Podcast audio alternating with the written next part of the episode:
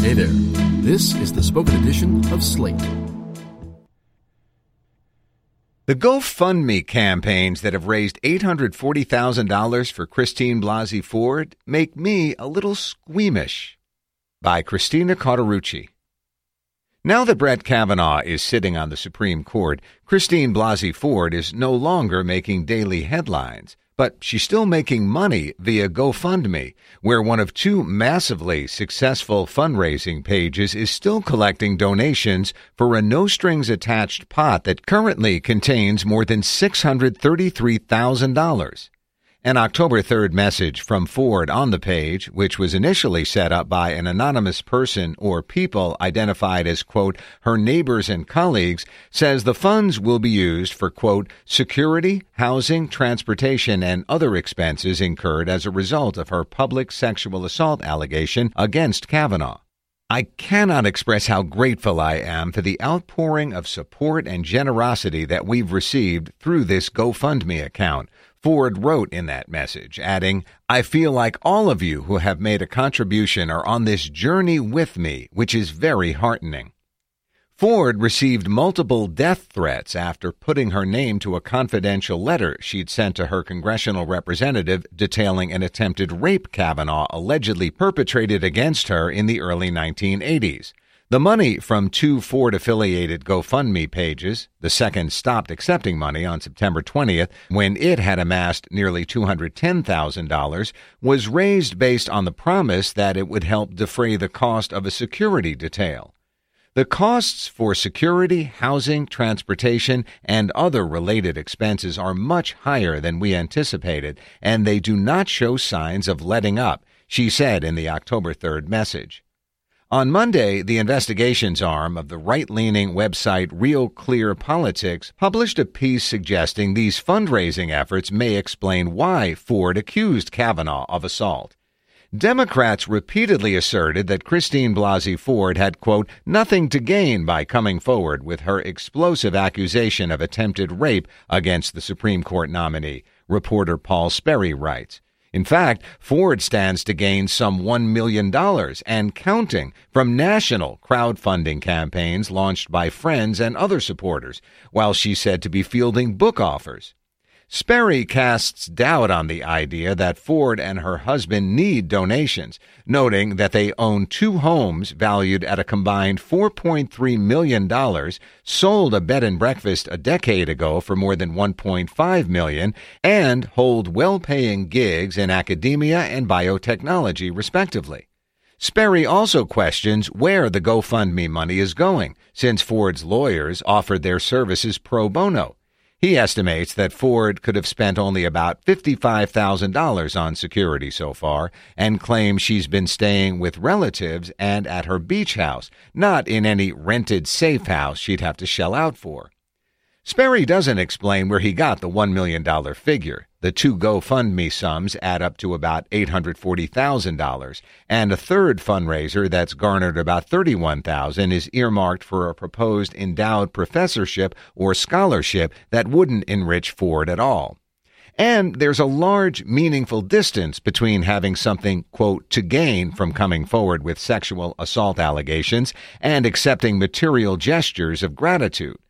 I don't believe Ford lied about a sexual assault in hopes that someone would make her a GoFundMe. With that said, it does make me feel a little uncomfortable to watch more than 13,000 people give money to an already wealthy woman for unspecified expenses related to a sexual assault accusation when so many other survivors are trying to get by with far greater need and far less social, institutional, and financial support. Crowdfunding sites have made it easy for people to convert feelings of sympathy into monetary gifts. Occasionally, well meaning attempts to help the victim of targeted mistreatment or random tragedy go viral, bringing the beneficiary a major windfall. When 68 year old bus monitor Karen Klein was captured on tape getting taunted by a group of boys in 2012, a random man who saw the video started an Indiegogo campaign with the goal of raising $5,000 to send Klein on, quote, the vacation of a lifetime. It ended up yielding more than $700,000, effectively setting her up for retirement or a year of lavish spending or whatever else she might want to do. Klein left her job and used $100,000 of the money to set up an anti bullying foundation that stopped posting updates in 2013. It's hard to escape the notion that while Klein absolutely deserved the vacation of a lifetime, the extra $695,000 could have gone to better use elsewhere, say to existing organizations doing anti bullying work, or to pay the medical and counseling expenses incurred by victims of hate crimes. The same goes for the $840,000 donated to Ford. If Ford isn't part of the 1%, she's darn close, and it's highly probable that the majority of her patrons have less money than she does.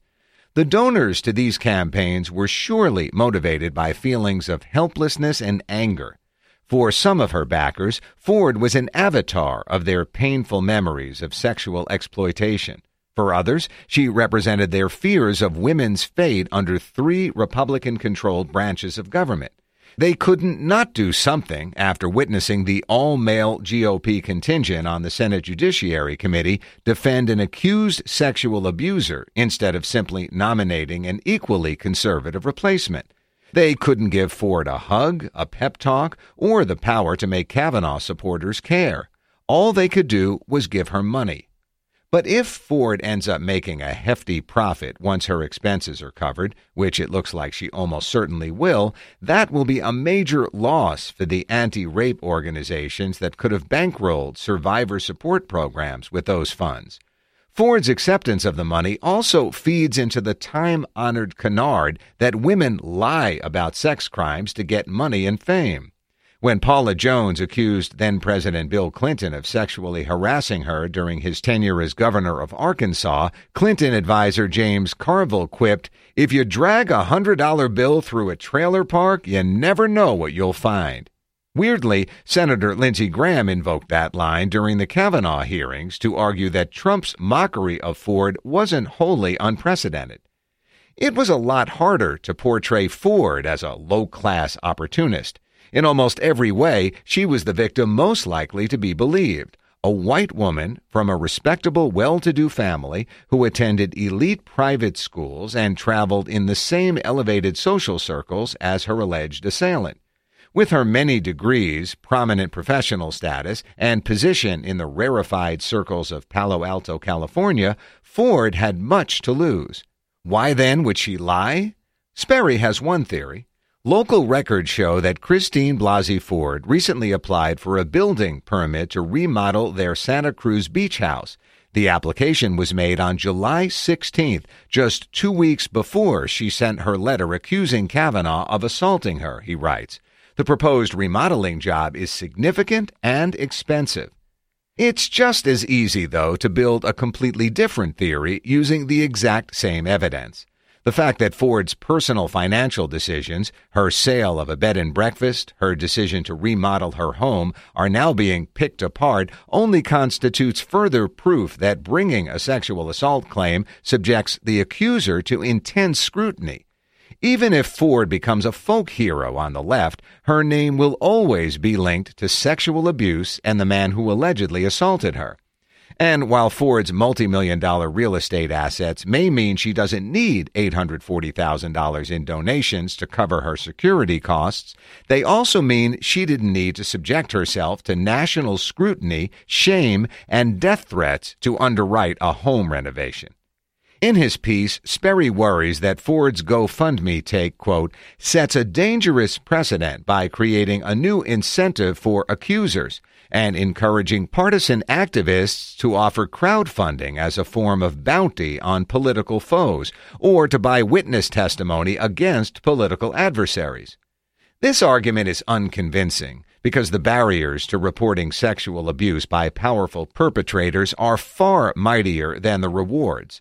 Making a practice of crowdfunding support for accusers could mitigate some of the power differentials that keep survivors silent when they're not model victims like Ford.